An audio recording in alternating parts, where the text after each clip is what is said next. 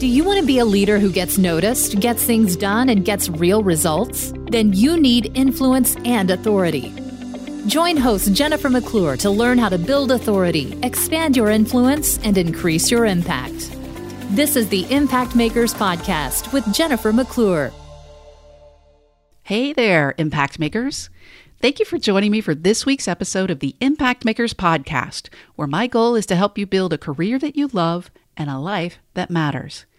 I'm excited to share with you today a conversation with my friend Tim Sackett. Tim is a man of many talents, roles, and words. I first met Tim way back in 2009 when we were both writing for the popular blog Fistful of Talent. And even though the collective voice of FOT had always been a bit contrarian and sometimes controversial, when Tim jumped in the pool, he brought that voice to a whole new level. Most of his posts were funny and practical, and he never shied away from writing about topics that no one else wanted to touch, including me. In other words, Tim often says what others only think. And while that can sometimes make him a target for trolls or negative feedback, he always seems to handle that backlash and, of course, any praise with humility and a willingness to learn from others. He's definitely earned his stripes as a human resources leader and recruiting practitioner and is currently the president elect of the board for the Association of Talent Acquisition Professionals, which is a global member driven organization with the sole mission of advancing the talent acquisition profession. But in his day job, he's the president of HRU Technical Resources, an established and growing staffing firm located in Lansing, Michigan. But as you'll hear in our conversation today, getting into that spot at HRU and ultimately unseating his mother, who founded the company, was a sometimes painful but ultimately helpful growth and learning experience for both of them. He's a frequent writer and speaker and agitator, and is definitely someone I would call an influencer in the world of work. You'll find him writing every business day on his personal blog, The Tim Sackett Project, as well as continually contributing to Fistful of Talent and many leading industry publications. Seriously, I don't think Tim has ever missed a day of posting on his blog after almost 10 years, and that is an amazing achievement. After two years of writing online and being encouraged to write a book, he found some more hours in his busy day to do just that. His book, The Talent Fix A Leader's Guide to Recruiting Great Talent, was published in April 2018. And not only is it a great book, but I get a mention in it on page 154 to be exact. So that definitely makes it worth the cost. I'll link to the book as well as all places to find all things Tim Sackett in the show notes at jennifermcclure.net slash 15. But Tim is more than just a business owner and writer. He's also an in demand speaker at conferences and events around the world where you can find him talking about topics like the future of HR and technology, the DNA of your best employees and how you can get more of them, and probably my favorite, Trust Me, I'm Lying. If that one intrigues you, you can go to his website to find out more about that topic and discover the actual truth. I really appreciate Tim for consistently sharing what he's learned and learning along the way in order to help human resources and recruiting leaders to become relevant and to make an impact in their organizations. But I appreciate him even more for being a loving husband, father, and son. Trust me, you don't have to be a recruiter or work in talent acquisition to find some great takeaways from our conversation today. Tim's learned a lot of lessons in life from doing things wrong, recognizing his faults, and being willing to admit failure adapt, and improve. Oh, and he's always the world's only workplace hugging expert. You've got to continue listening to learn more about how he claimed that title and much more. Well, good morning, Tim Sackett. How are you doing today? I'm doing awesome. How are you? I'm good. Thank you for coming on the Impact Makers podcast. It's a shame that people can't see the videos here. You have such a wonderful smile that you're always bringing to the world. You're always so happy, Tim. Why is that? You know, I, you know, I'm I'm not a huge believer. Like people always say, "Oh, you should do what you love," and you know, you have to do what you love, and you have to do what you're passionate about. And I think that's bullshit for the most part. I mean, like I'm the, like the perfect example of like I'm just I have great work ethic, probably from my parents or whatever. Um, I love to make money. Uh, I'm doing well in my career, and then I find stuff then that will make me happy. So if my job's not making me happy, then I'll go do other stuff that makes me happy. But at the same time, like I have to work. Like I got three kids and two in college and like a house payment. Like, like that's just life, right? Um, and so life's pretty good. So I got a smile on my face. Well, that's a good way of looking at things. Well, I've told people a little bit about you and how we've connected in the intro, but I always like to start with that tell, one cra- that one crazy night in Vegas. No, we're not going there. Oh. I thought that was. Yeah, no, oh, you tell them that story. No, that was on the do not talk about list. So, um, um, tell me who Tim Sackett is. Tell everybody who Tim Sackett is. Uh, what's your story? How'd you get here today? Yeah, so I was raised a poor black child. Um, that's a movie quote from The Jerk for people that just got offended and turned off the podcast. Um, now I was raised by a single mother for the most part, um, and she actually started a, a talent acquisition company, a recruiting company that I run.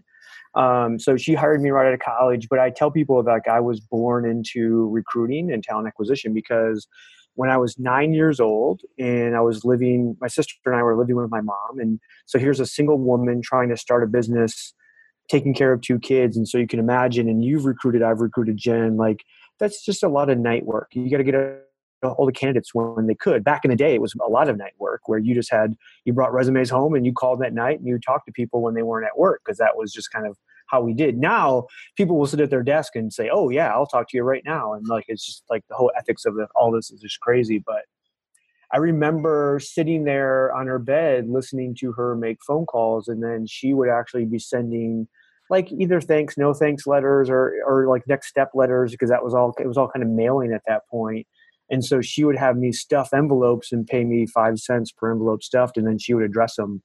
And then we would be watching TV with the sound off because she was making phone calls. And like that was how I, was kind of grew up like that. And and so people go like, "Oh, you were born into recruiting." And I'm like, "No, like I was nine, ten years old, 11 years old, and I would listen to my mother make recruiting calls. And so when I got out of college and she's like, hey, do you want to come? Like the business is going well. I need help. You want to come in and work as a recruiter and, and kind of learn the job? I was like, yeah, sure. And so did that for about eight years. Um, and it was really doing well. I mean, in, in, the recruiting world, you can just make tons and tons of money. So that was like awesome. Um, and so but you, but you also get full of yourself like you think you're better than everything because you're like making big money. Like you're like mm-hmm. ah we'll buy new furniture next with the next commission check next month honey. Don't worry. I'll buy you a new car next month with the next commission check. And you start to like it's such a warped sense of reality. And so i started pushing my mom like a lot. Like it's time like you're getting old. It's time for you to get out. Like you know come on. Like let's go old lady. Like I, I like let the kid run it now. Like i know everything. I'm making a lot of money you were in your 20s at this time? I was, yeah, late 20s. Um, and she was like, no, you're fired. Get out of here. I love it. yeah. Um, she did, we, she did a little bit nicer than that because obviously at that point, you know, I, she had grandchildren and all of that. And, um, and so she made it a soft, a soft landing to the point where I could start my corporate career in HR and talent acquisition. Did that for about a decade. Um, and then about nine years ago, she had a heart attack and I said, see, you're old. Oh, you did not. I did after I knew she was okay. No, um, no, she she at that point I think it was kind of a wake up call, and she was just like, I can't take it, can't take the stress of running a business day to day, and and how do you know? She's like, so do you? I'm going to sell it, or do you want to come back and give it a shot? And and really, like, it was the best thing she ever did for me was to fire me because I couldn't have run her business. I had no idea how to run a business. Um, and then after working a decade in the corporate world I really, I think, felt like learned how to be a leader, learned how to lead people, which is the kind of the bigger aspect of running a business. And um, so it, it was a blessing in disguise. I hated her when she did it. Oh my God, I was so upset for years. Um, really held a grudge. Um, but then little by little, it was, was like, oh my gosh, like, yeah, she was right. Ugh, hate that. Hate to say my mom was right. Um, and so I've been running the company the last nine years, and um, and she's retired, and um, love what I do. But it was funny because, like, I, you know, you you know that I, I so I run a staffing company out of Michigan, and we do stuff all over. But also, I do all this writing and speaking and all this other stuff, and that's kind of how we ran into each other. And um, and, I, and that started when I was on the corporate side uh, of HR because I needed something um, that that I was passionate about. We talked about like I, I the job I got I, I made a job change and it wasn't a good job change and I was stifled and so I found something else I could be passionate about, and it was you know the writing side of blogging and everything else I do. So, well, so much stuff in there that I want to hit on there. yes, let's use that. Tim, uh, please lay down on the couch. well, I want to start in, you know, maybe we'll get your mom on the podcast someday soon. Do you know why, you know, as a single mom, she decided to start her own recruiting firm? Um yeah, you know yeah. what what was it about your mom? I you know i know from everything you've said about her you you have made up and and you admire her very much um oh the but- toughest bitch in the world. I would never want to negotiate against her. She's so tough. What what do you think it was that i mean did she had recruiting experience? Was it just in the blood all along? She was running a she was running a temp staffing office for like a national firm and she actually um, she still lived kind of local to where she went to high school um, and was running this temp staffing firm. And she went to a holiday party. A girlfriend had invited her. Um, and so she shows up like um, at a like, you know like one of the standard christmas kind of party things and you know drinks dinks and weenies and and so she um, she gets she gets introduced to the, her girlfriend from high school. She hadn't seen her in a few years, and she's like, "Oh, I want to introduce you to my husband. He's the director of engineering at General Motors Oldsmobile at, in Lansing, Michigan." And so they get to talking, and again, she's an entrepreneur by nature. Like, just like born with this passion to figure out. Like, you could drop her in the middle of Baghdad, and she would find out a way to make money. Like, that's just who she is. Mhm. And so she starts talking with this guy. He's like, he's telling about his pain points of we just can't find engineers and oh my gosh like we're struggling and it just happened to be one of those kind of times in you know that that part of the world or that time you know time in time and she goes i can do that. I can find you engineers. And he's like come meet with me on monday. She went and met with him on monday. She quit her job on tuesday and started her own company good for her well tell me more than you know let's get back to you when she fired you so you were like trying to push her out way too soon and before you were oh my ready god i was What such was- an immature asshole oh, What, what was that conversation like? What what did she say? You said she did it easier than than kind of what you joked about, but what was that conversation like when your mom kind of said you need to go find your bliss elsewhere? Oh God, you're bringing up like years of therapy um, to, to get over this. No, um, you know, I, I, I was again. Bec- I think because of the immaturity and the amount of money I was making, I was treating the people around me really poorly. Um, you know, and, and again, I was at that point kind of a manager. Um, you know, and so I had a team reporting to me, and I was just hard um, and, and really pushing them and you know, almost like in a boiler room kind of mentality. I mean, my language, my personality, like everything was just um, warped. And I think she was like, you know what, like potentially, if I allow this to continue, I'm going to lose some really good people. And so I can either take care of him or I have to be willing to put up with that and, and lose a lot of people. And, and she just kind of came and said, like, hey, you know, we can't have this. And it's not a warning because she had probably already warned me a hundred times. And I was just like, yeah, whatever, you know, um, I'm making a lot of money. Just, you know, you're never going to fire me because of how great I am. And, and so she just did it. And, and she, you know, she, again, she worked through lawyers and, and, you know, gave me a package that, you know, paid me and made sure my family had benefits and stuff like that for a while. And, and, and again, it wasn't like I wasn't marketable. You know, I had a master's in HR, and, and again, I, I and I still had the ability to turn on charm and have a good personality. I just wasn't within my own team. um, and uh, and so found a found a, again a, a really good job. Um, you know, working on the corporate side of HR and started that side of my career and I really fell in love with it. Like I just didn't like it. And part of it is because recruiting in a staffing environment, it's sales. I was in a sales role and that's what it was. And then when I got to the, the HR side of what that all was, it was a completely different thing for me, you know? Mhm. So So what was it that you you really started to enjoy about kind of the corporate HR role? Um, I really, I think it was helping people. Um, where I truly felt like I was helping people. I mean, on the staffing side, like my kids would always ask me, like, "What does Dad do?" And I'm be like, "Oh, I help people find jobs." But it's not necessarily as aspirational as that because it's one thing if you're like going, "Oh, this person's out of work and they're struggling," and "Oh my gosh, I found them a job," and that's that's like the that's like the staffing holy grail wonderful story. Like I've had people pull over on the side of the road and I've offered them a job and they're crying because again they they're in a position in their life where they were struggling so bad and you finally found them something. but you and I, Jen, know like that happens so infrequently. It's either it's usually what happens is it's some person who's already great at their job, making great money, and then I find them another job where they're making even more great money, um, and they're not. I mean, they might be thankful, but they're not like they're like whatever. This is your job. You're getting paid a lot of money to do it. you know, we all we all know the interaction. So, I, when I went to HR and somebody needed help um, and it could be an employee relations issue, somebody, you know, just whatever it might be.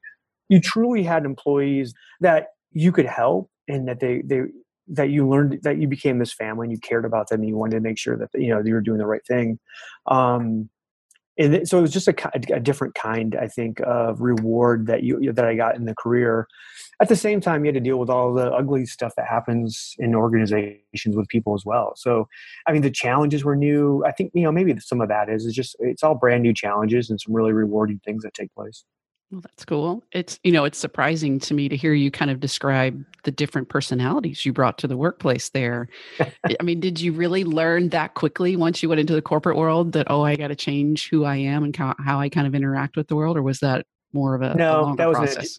yeah, that was an adjustment. The my the very first CHRO that I worked for, and I'm still really good friends with today because I think he could see like there's this there's like this hidden gem underneath this asshole, and um, he, so my first um, feedback that I got, my annual performance feedback from him, it, the exact line is, and I think I don't know if I put it um, in my book or I know I've said it a number of times to people when I speak to is, um, Tim is unfiltered and loose in the corners, and and he was a NASCAR fan, so the loose in the corners was you know you want to run fast and if you're loose you're a little out of control and then the unfiltered thing is is like you literally say whatever is on your mind in any situation and when you're sitting in a room of executives you just can't go and say hey the reason you can't hire is because you you suck at what you do. Like, like you just can't say that to somebody and he's like but you do. And he goes and it probably is true but you just don't do that politically right? So there was a lot of that political savviness that I had to pick up. And that was probably one of the bigger kind of development opportunities and learnings I did in the corporate side of the world. Was, and again, I still was never great at it, but at least I think had the ability to know kind of when to turn it on and mm-hmm. when I when I didn't have to. So, so was there somebody? It sounds like that person or that boss, but were there people that kind of like reached into your life and mentored you, or that you reached out to and got some training and good advice from during that time?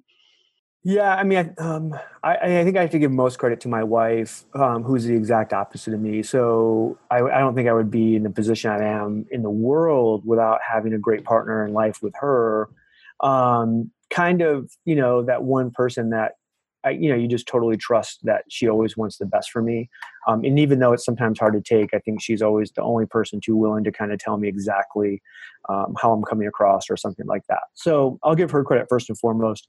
Um, on the professional side, I've had a lot of great kind of CHRO kind of mentors, um, you know, throughout you know my career that have really also kind of been able to and part of that is I, I think I have good self insight. I know if I do something like that, I can I know right, and and I'll reach out and say, look, I need help. Can you help me?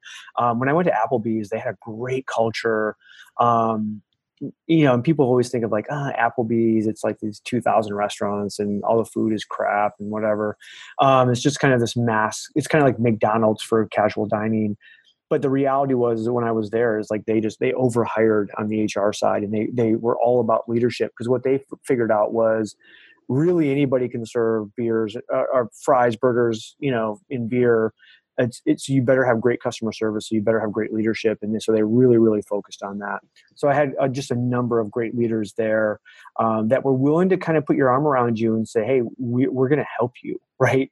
We're going to give you you more feedback than you've ever gotten in your life um, because we truly believe and, and part of that was is their selection process was insane. Like i went through a nine like hour straight interview process to the point where eh, like at night like at nine o'clock at night like i couldn't i, I actually lost my voice um because i had talked for nine straight hours and they like grilled me on every single thing.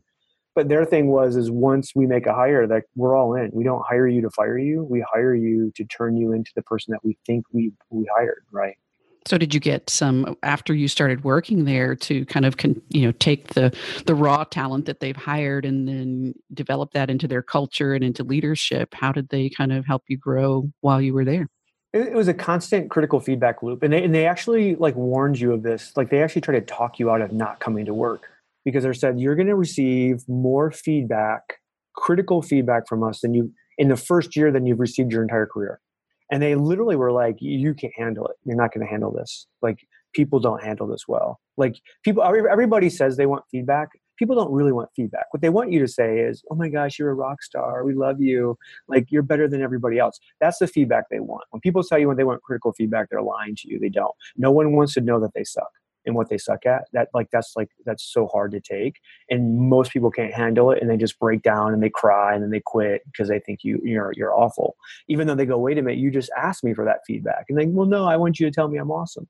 Um, they would actually tell you like hey you're not very awesome and here's why but they also set it up in the right way that you knew it was coming and you expected it and they made sure that you kind of expected it but at the same time you also felt like 100% they were there to help you fix that and actually make sure they were going to stay on top of you so you would fix it so that mm-hmm. you wouldn't keep coming up and doing these stupid they call them career derailers you know and we and I and I was trained in the same way so I would have to go and have these conversations constantly with you know peers and, and people that you know in my region that and I had you know like 70 plus restaurants that I was responsible for so you had to constantly go have, have these questions say look you have a career derailer here's what it is and either you're going to fix this and we're going to get rid of it or we're going to control it or you're not going to work here anymore. Like it just it, this won't happen. And so let's let's figure this out. And so again it wasn't like it was an annual kind of process. I mean it was weekly monthly sometimes daily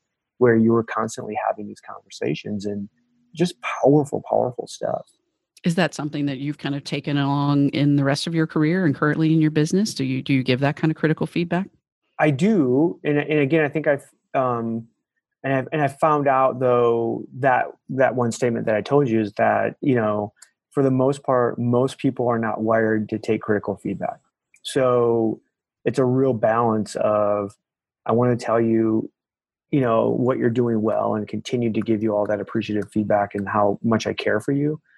Um, and and then you know really try to get them in a position where they're able to take the critical feedback where this isn't like this crushing blow that I'm destroying you, because that is is that's how people feel. And like I, I you know when we talk about like performance management and how to get leaders better it's the one thing i think leaders fail at is because they don't really understand understand that. They they think people want feedback. They don't want feedback.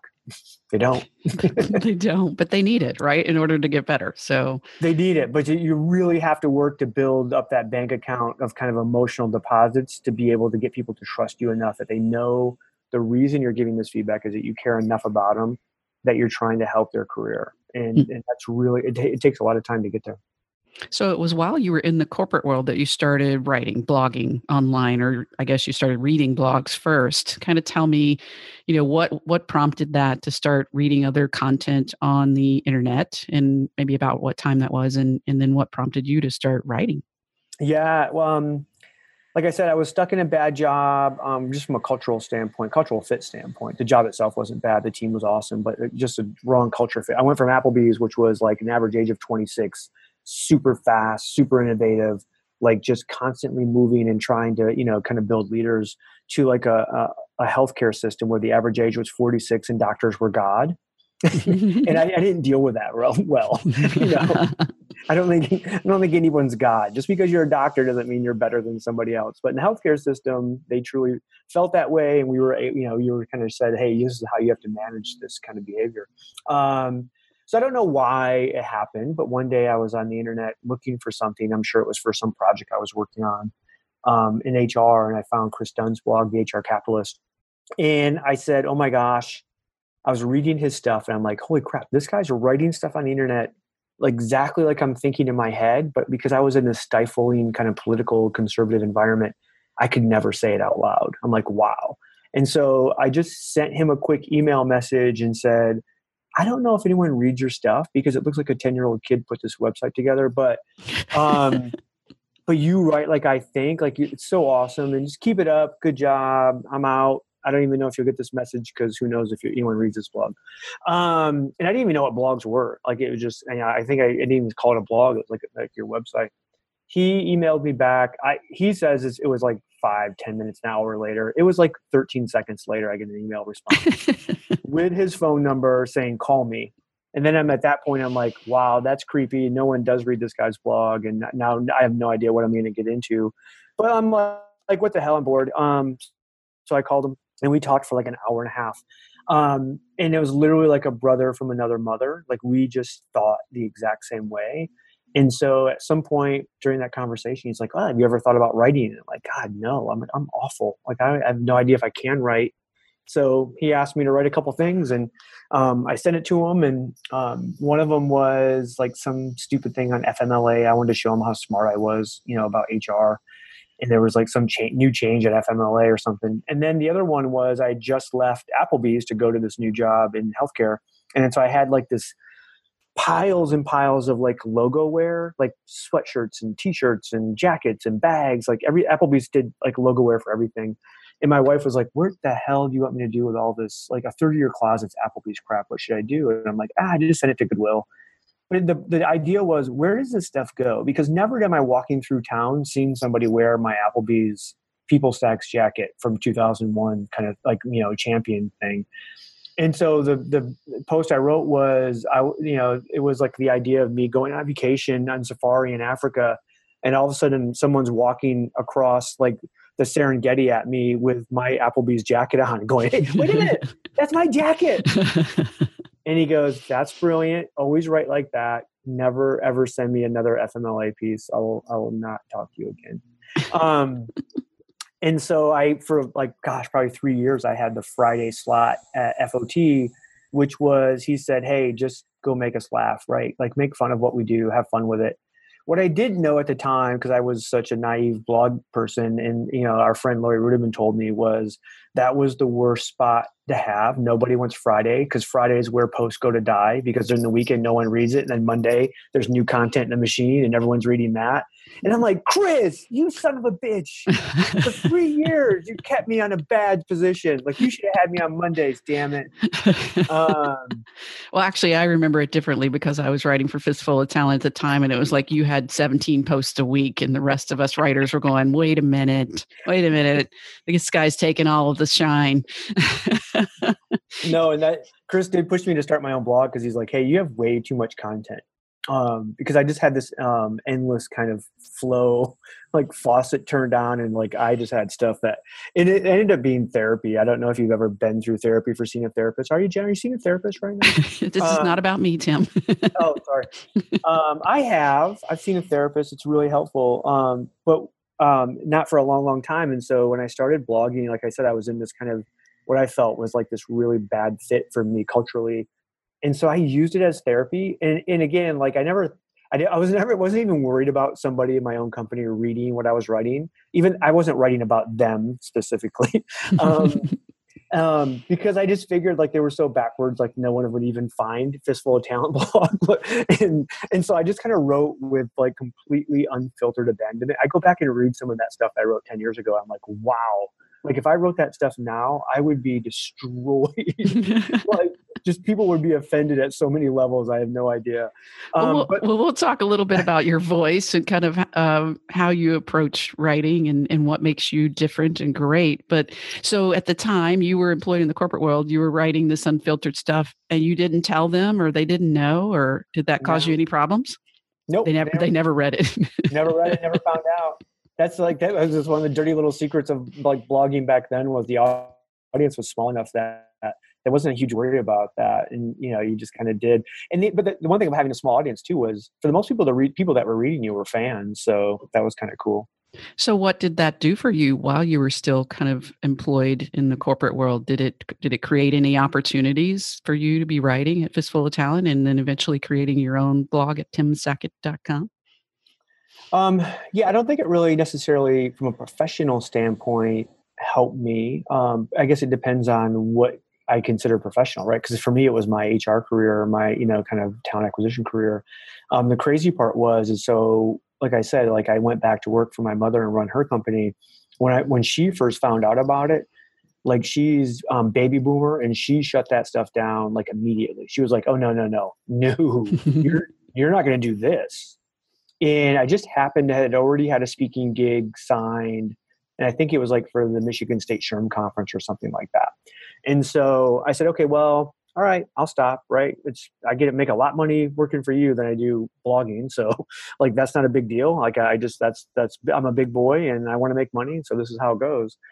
And I said, well, I already have the speaking thing signed. I can't like bail on them. It's next week. Uh, how about you come and watch? And so she was just like, I cannot believe that you're going to sit in front of these people and tell them how to do what we do. You're going to give our secret sauce away and we will go out of business. and and so thankfully, um, I had a full room. I mean, like literally standing room, people sitting on the floor. She's in the back, and she she I, I go through my entire thing. And I think the presentation was something like literally like how to transition your your in-house recruiting to like an in-house agency like how do you like evolve corporate recruitment you were and giving away the secret sauce i was giving the secret sauce and and so we went through the whole thing and then had q&a and like literally there was a line of like 20 people giving me cards afterwards like oh my gosh we need to talk we need to talk we need to talk. Um, and she came up and she's like all right get it. She's like i would have like spent literally a, a three months calling all of those people trying to get a meeting and they're asking you to come meet with them. And she's like i get it. And i said like that's the dirty secret mom. Like i can go and say exactly how you should do this but one out of ten might do it the other nine are just going to call me and ask me to do it for them like that's how that works you know mm-hmm. so she's never had an issue um, and again she's not a big online person so thankfully she doesn't read all my stuff otherwise she might have an issue um, but no, it's it's worked out really well from a business development standpoint for my career. Um, you know, and then it, you know the other side of it is, is it just gives me a lot of other just passion to be able to go out and, and write and and talk and speak with people and, and really just kind of build the community. I love giving back to the community. I was I was at SHRM Talent this last week and and spoke there and did well and I spent all of yesterday replying to emails of people with a million questions. what mm-hmm. should I use? And how would you set up recruitment metrics? And and again, I could go and say, oh well, let's talk, and we can, you know, come give me a consulting agreement and come pay me for that. But I'm like, ah, oh, here, this, here's what, here's what I would do. yeah, and I think that you know you're you're somewhat unique in that way. Not everybody blogs or speaks or you know writes a book to develop business, but you are. Are you the president or are you the CEO of HRU Technical Services? President. She's still the CEO. Mom's um, still hanging on to that. Telling me, she's telling me she's going to have a retirement party, but it doesn't doesn't happen. So you're. I mean, you you do probably get business because of being out there, as you mentioned, and people wanting you to do what you're telling them they can do but i see you you really do want to give back and help other people and and you do spend time with people and give away your advice and time for free. Now granted that people that doesn't mean send tim an email and ask him to to tell you all the secrets um, but you're very giving. Uh, do you see that that is that just who you are with your kind of your advice and your counsel or or is that the way it works for you? Yeah do you ever, did you ever listen to Gary Vaynerchuk's first TEDx talk that he gave? I'm sure I have, but 2006, right? Gary mm. V, obviously this giant brand, and he talks about that. Like it's a you just have to give back to the community, and then things will tend to work out pretty well. You mm-hmm. know, it doesn't happen for everybody like that, but it did for him, and I think I, I I look back at it now and go, wow, like I didn't I didn't purposely set out to do it. It was probably just my nature to say somebody asked me a question and I go, oh my gosh, you know, okay, yeah, I'll, help. And and I, even to the point where when I first started recruiting, I think I was like either year two or year three. So I was, you know, I mean, literally like 22 years old or something. Somebody wrote a sales book and they interviewed me for it. And it was an older guy that did it. And he was had a, like a friendship with my mom. And my mom was like, you need to talk to my son because he does it in a unique way. Because I because I had GM as an account, right? So I had to go and meet with all these hiring managers that were literally they were they were like my dad's age, or some of them were like my grandfather's age. And here's this young kid coming in has no idea. And I literally would just sit down with them and ask them for help, ask them to teach me what what they were doing. And these guys would put their arm around me and were like, "Yep, I'm going to mentor you, kid." And it, you know, and it, so, uh, but then when I started to get in that realm of well, it's like, well, if someone asked me for help, that's what I learned was I'm going to help them. Just like when I ask somebody else for help, like we have a hard time turning that down, or some people do. I have a really hard time when someone goes, "Oh my gosh, I need help. Um, can you help me with this?" I'm like, "Yeah, I, I will. Mm-hmm. I'll give you something. I don't know if I'll give you everything. I don't know.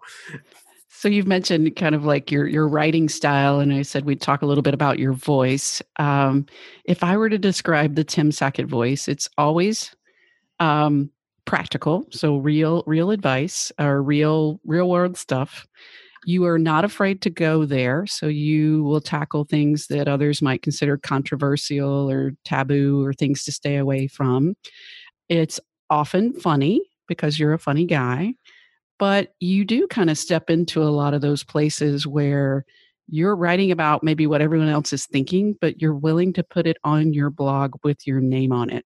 So yeah. what what has happened? What's maybe been the most controversial thing that you've written, or the thing that got people the most up in arms? Wow, um, a lot. There's been a lot of them. There's been a um, lot, too many.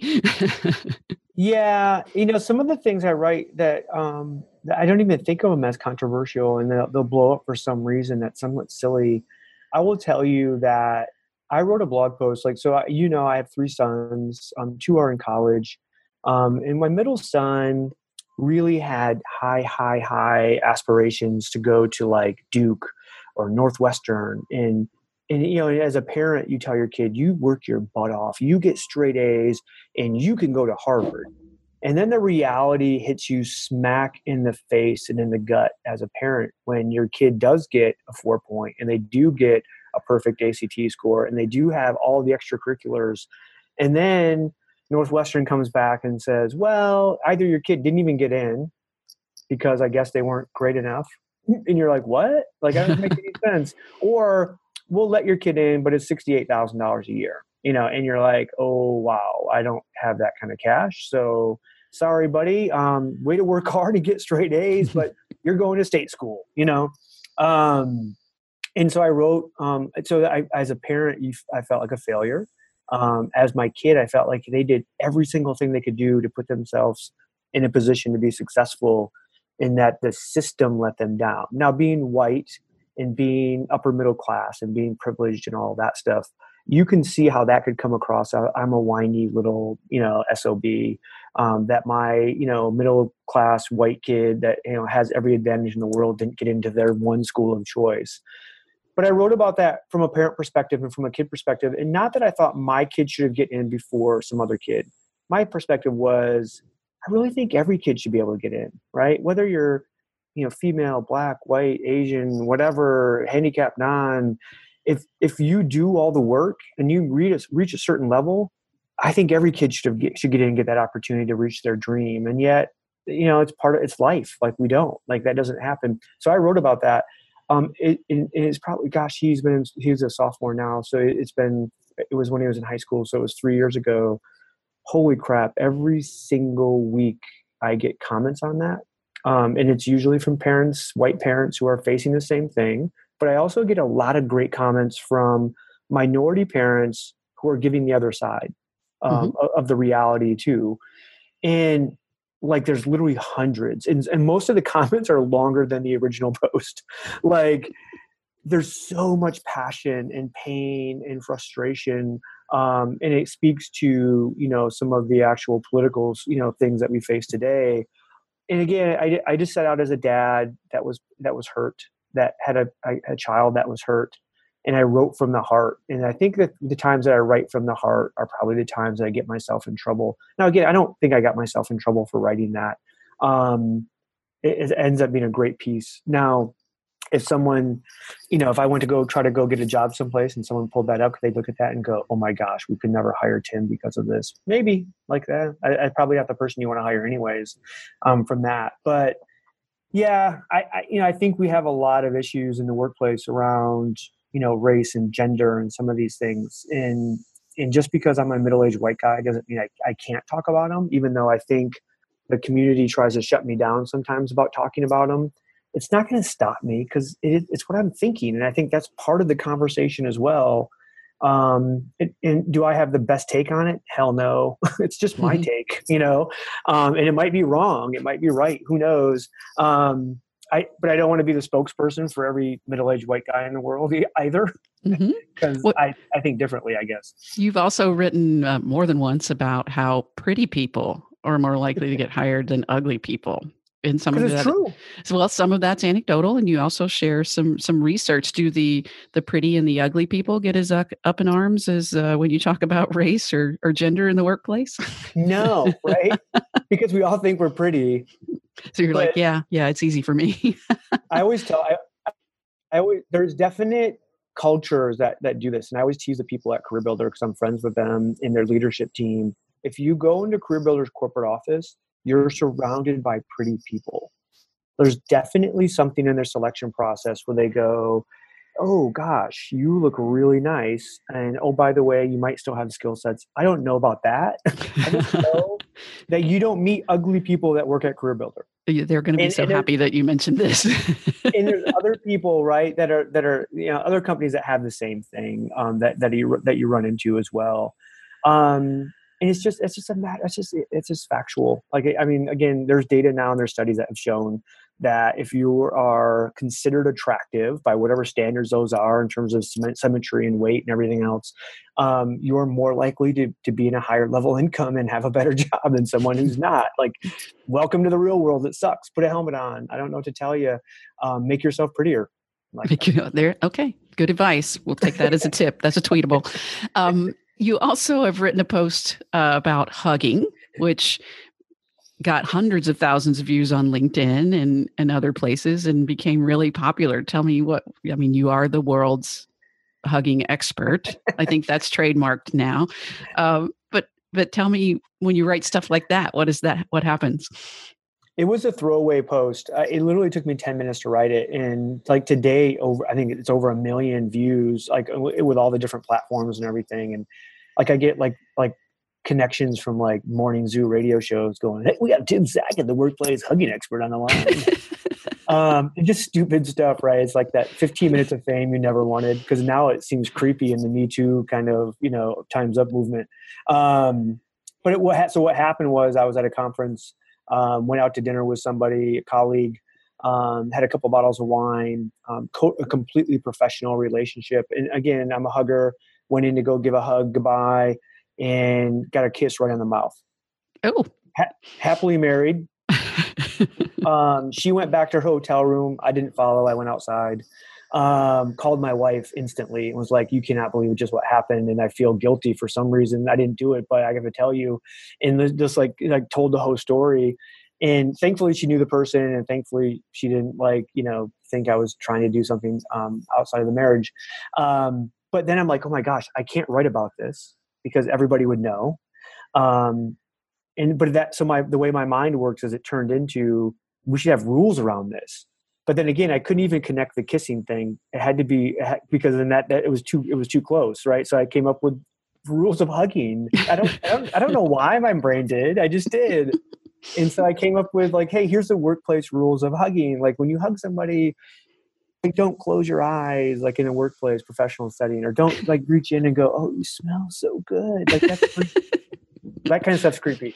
Um, and so like even when I speak now, like I'll introduce myself as that and I'll try to give people I'm still surprised, even though it's like one of the most kind of read posts I've had, like um, how many people still have no idea. Like when I go to SHRM Talent, I'll say, who knows the workplace hugging rules? And there's 600 people in the room. There might be 10 that know the rules.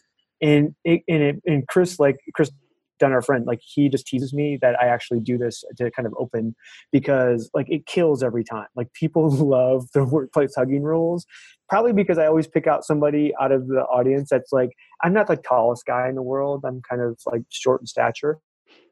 And I'll try to pick out someone who's opposite me. So if I can find like a big dude, like that six, seven, like 300 pounds, and bring him on stage and they're hugging another guy on stage, like uh, the audience just loves that. Like that's just great comedy, kind of Mhm. physical humor. So Well, I love it. You are, in my mind, you will always be the workplace hugging expert trademark.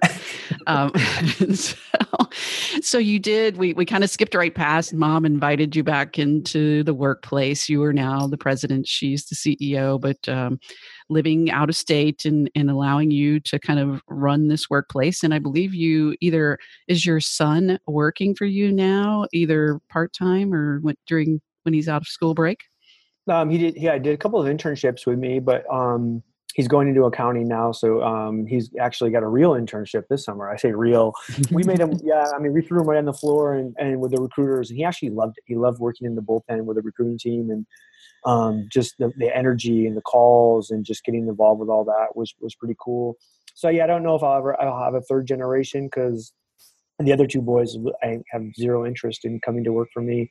Um, but it was a pretty cool thing. You know, one of the things when I came back, um, you know, with my mother, we, you know, because we're totally different in terms of how we lead and our personalities.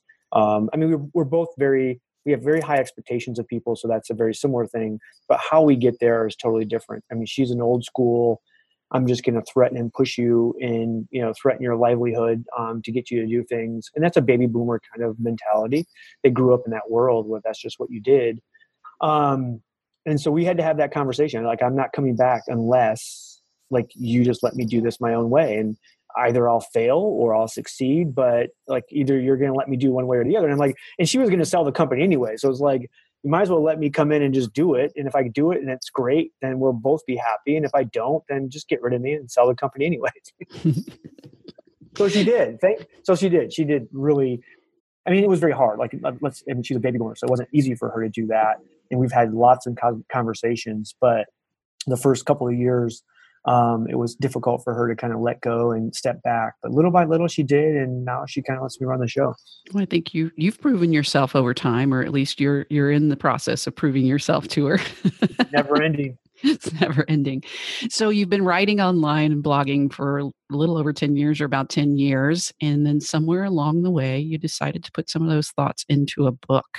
Tell me what what that thought process was like. Um, I think uh, I, I mean I think a lot of people had come to me and said, "Hey, you should write a book," you know, on some of these things. But you know, you know, Jen, you're a writer as well, and when you write a blog post, you know, and it's 500 words, 700 words, and people go, "Oh my gosh, it's so great! I love that blog post," and oh, you should write a book. That's a huge jump from a 500 word blog post to a 65,000 word book. yeah, a little bit. You know, one one little idea, 500 words. 65,000 words is a different one. And so like uh, that was my thought process is always like okay yeah great i can write 500 word blog posts but to sit down and actually write a book maybe that's too much.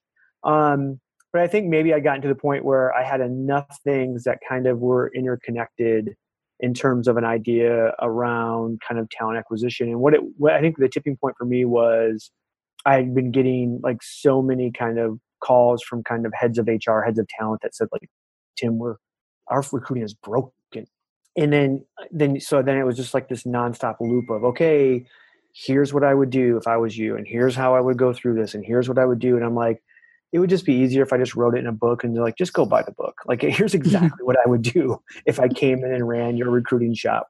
Um, and then um, again i think you know I, SHRM published a book and they were very helpful in, in terms of walking me through the process. And once I got through like the first kind of three or four steps in the process, I was like, oh my gosh, I, I can write a book. I can do this. Mm-hmm. Um, and then it was just a matter of time and effort of sitting down and actually doing the writing. But I knew what I wanted to write and how to write it. And then it kind of came together. Yeah, well, we'll definitely link to uh, where the book's available currently on the SHRM website, but it will be available on Amazon as well. And so we'll provide links to all that. But so it it kind of soft launched this week, the week we're doing this interview, right? At the yeah, SHRM the, Talent Conference. Yeah. Um, it's so called the Talent Fix. Yeah, what's what's been the response so far? What's it like to be a published author? How does it feel?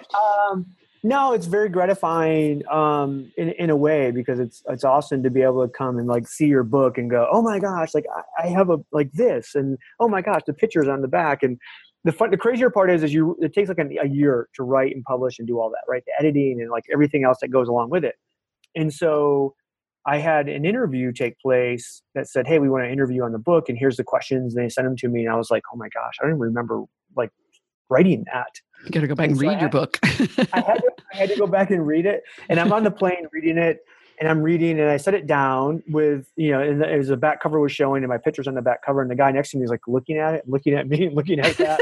and I'm like, yeah, I wrote the book.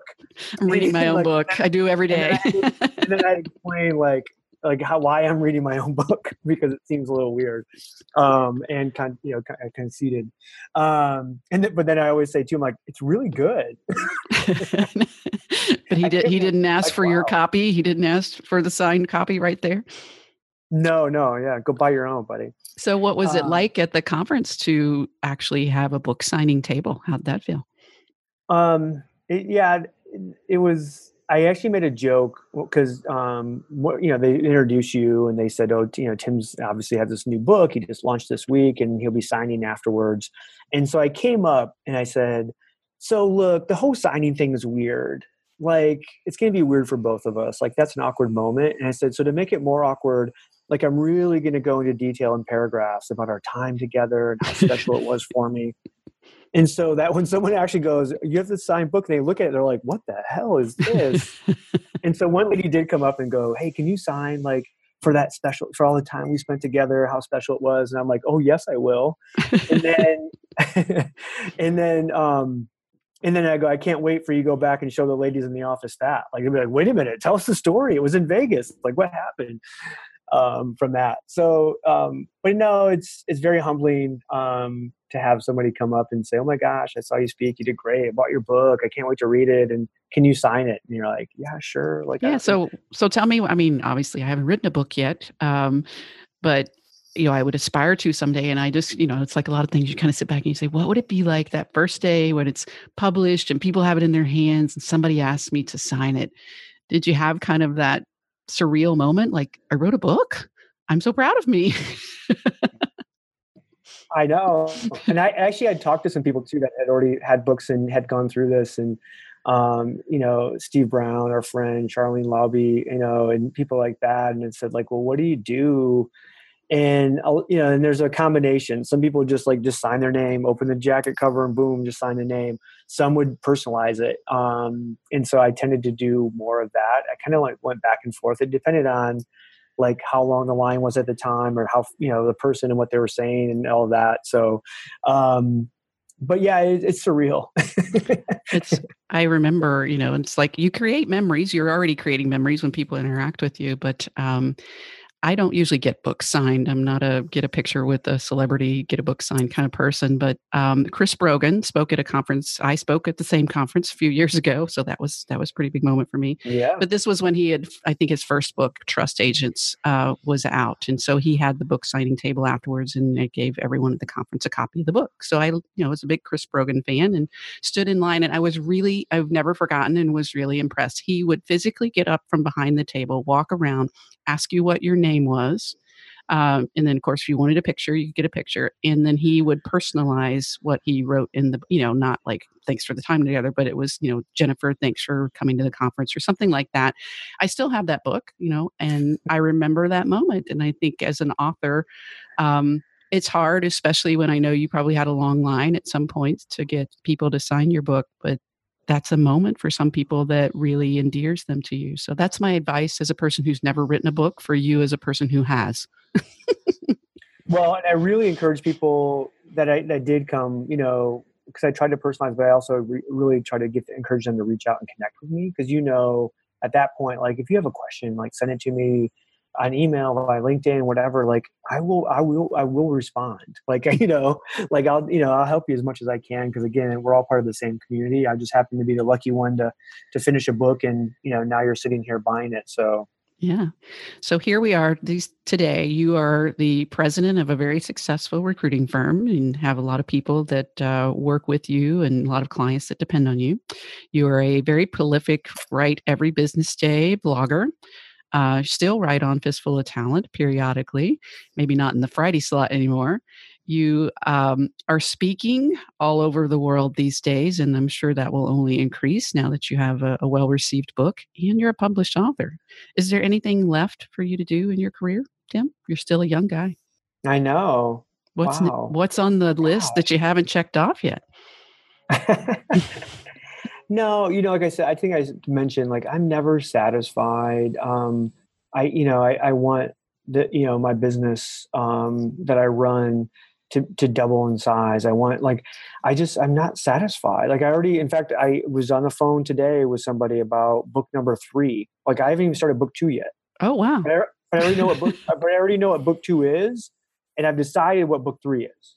So like I'm already there, you know, from that standpoint of just never being satisfied and like I don't think I'll ever be retired. I mean, it's just not my mentality. My wife teases me that we go on vacation and she, I go, I just want to sit on the beach. And she's like, that lasts like five minutes. And then you're like antsy and you can't, you have to move around and, and do something. So, but that's so yeah, all so you sure just needed five minutes. Yeah.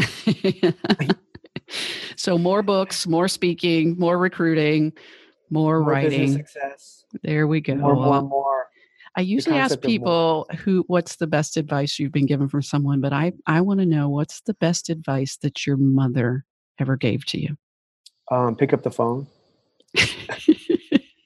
a woman yeah. very few words. yeah, it was pretty easy, right? Uh, you know, keep calling. Um, and it was drilled into us as early recruiters, and it's a hard thing I try to do, um, get to get through my own team because they always think that, they, that times have changed, Tim. You don't get it, and I'm like, well, no, re- they really haven't. But I would go into her office and say, hey, I called these candidates, you know, um, so I just don't have any more candidates. I've called them all. And she literally would look at me and say, go call them again. Hmm. Like, no, I just called them. No, call them again. Like that was the job. Because she knew the second time I called them and they were like, well, Tim, we just talked like uh, two hours ago. And I'd be like, I know, but like I, I, I, can't find anybody else. You have to give me a referral. You have to like you just you were you figured out what to talk about and how to get something more. And then God dang it, if she wasn't right, like you would come back and you would have something new. You would have another resume of somebody else that you didn't have before. And and so it was always just pick up the phone. I will tell you that one of my HR mentors told me one time that he would say culture always wins Mm-hmm. Um, and it was we were at the time I was working in a retail um, Shopko stores in, in Palmyra, and we had like all these retail locations, and we would you would always have like a team or a location or something that was broken, right? Mm-hmm. And so the always the, the the common misbelief is that you just go in and you change the leader. Well, that leader is awful. Get that leader out of there. Put a new leader in. And he says every time that that happens, what happens? The, the location stays broken. It doesn't get fixed. And it was this way at Applebee's as well. And he said that's because the culture is already ingrained in that location, right? It's not about the leader, it's about the full culture, which the leader is only part of. So if you bring a new leader in, that culture will always win. That will always beat out that one leader. The only way that you're going to win is if you cut everything out at one time and bring it in, or if there's a systematic approach to changing that culture first with whatever leader you have in place. Mm-hmm. And I always remember that because it happens so often um, when I'm going into a place and they, the people, they just want to change the people, just change the people. And I'm like, no, no, no, you need to change your culture. And then either the people will have to change, but first you change that. So that's some great that, wisdom there. Well, let's wrap this up then with you have three boys. They're very successful and you're a very involved husband and father. I love that about you. What's the best advice that you either have given or plan to give to your sons since they're not in recruiting? So pick up the phone might not work for them. So in my book, like I did a prologue, um, like is like or an epilogue, right? Prologue is the first. The epilogue is the ending um, and I actually put that advice in there to them. So if you buy the book, you can get, no, I'm just kidding. Good plug. to you. uh, yeah. Um, I was, where was I? I was doing something where I kept saying the talent fix and the talent fix. And they're like, look, look, we'll get to it. We'll plug it. Don't worry about it. um, I tell, I tell my kids to be more like my wife and less like me. Um, uh, you know, because I, I do think, you know, that there's a part of that where don't try to be your dad. Don't try to be this micro celebrity who's online and who's blogging and speaking. Be yourself. Be whoever it is that you are. And I have three boys that are completely different in personality. Um, and, and, I think that's it's critical that they know that that it's okay that they can go out and, and actually be themselves. And and again, I'm I'm always envious of my wife because she probably has all the strengths that are my weaknesses, and that's probably why we work together so well and so I, you know, I want to, I would tell them to be more like her because I think I'm so envious of her strengths. Um, and so that's the advice I give them. Well, that's great advice. And I will buy your book because friends don't let friends ask for free books. So I want to support you and your efforts. And again, we'll link to it in the show notes as well. Thank you so much. It's always wonderful to chat with you. You make me smile, Tim. Thank you. You make me smile as well. All right. Have a great day. One of the best things about the journey of making an impact in the world is the people that you meet along the way and seeing how they're creating impact. My friend, Laurie Ruettimann, is one of those people. She's a writer, speaker, and entrepreneur who is setting out to fix work. In her podcast called Let's Fix Work, she's tackling why work is often so miserable for many people and what we can all do to fix it. Here's some of what she's talking about. During the past 10 years, I've developed a huge network of friends and colleagues. These are people who are passionate about fixing work. They have big ideas. They're authors, speakers, consultants, and even HR ladies who want to help workers find purpose and meaning. So I'm starting a podcast to interview my friends who want to fix work. I love the Let's Fix Work podcast, and I think you will too. Check it out and subscribe over at letsfixwork.com. If you want to raise your game at work, you've got to raise your impact. Find out Jennifer's 10 best strategies to make more of an impact at work at jennifermcclure.net slash 10 ways. That's jennifermcclure.net slash 10 ways.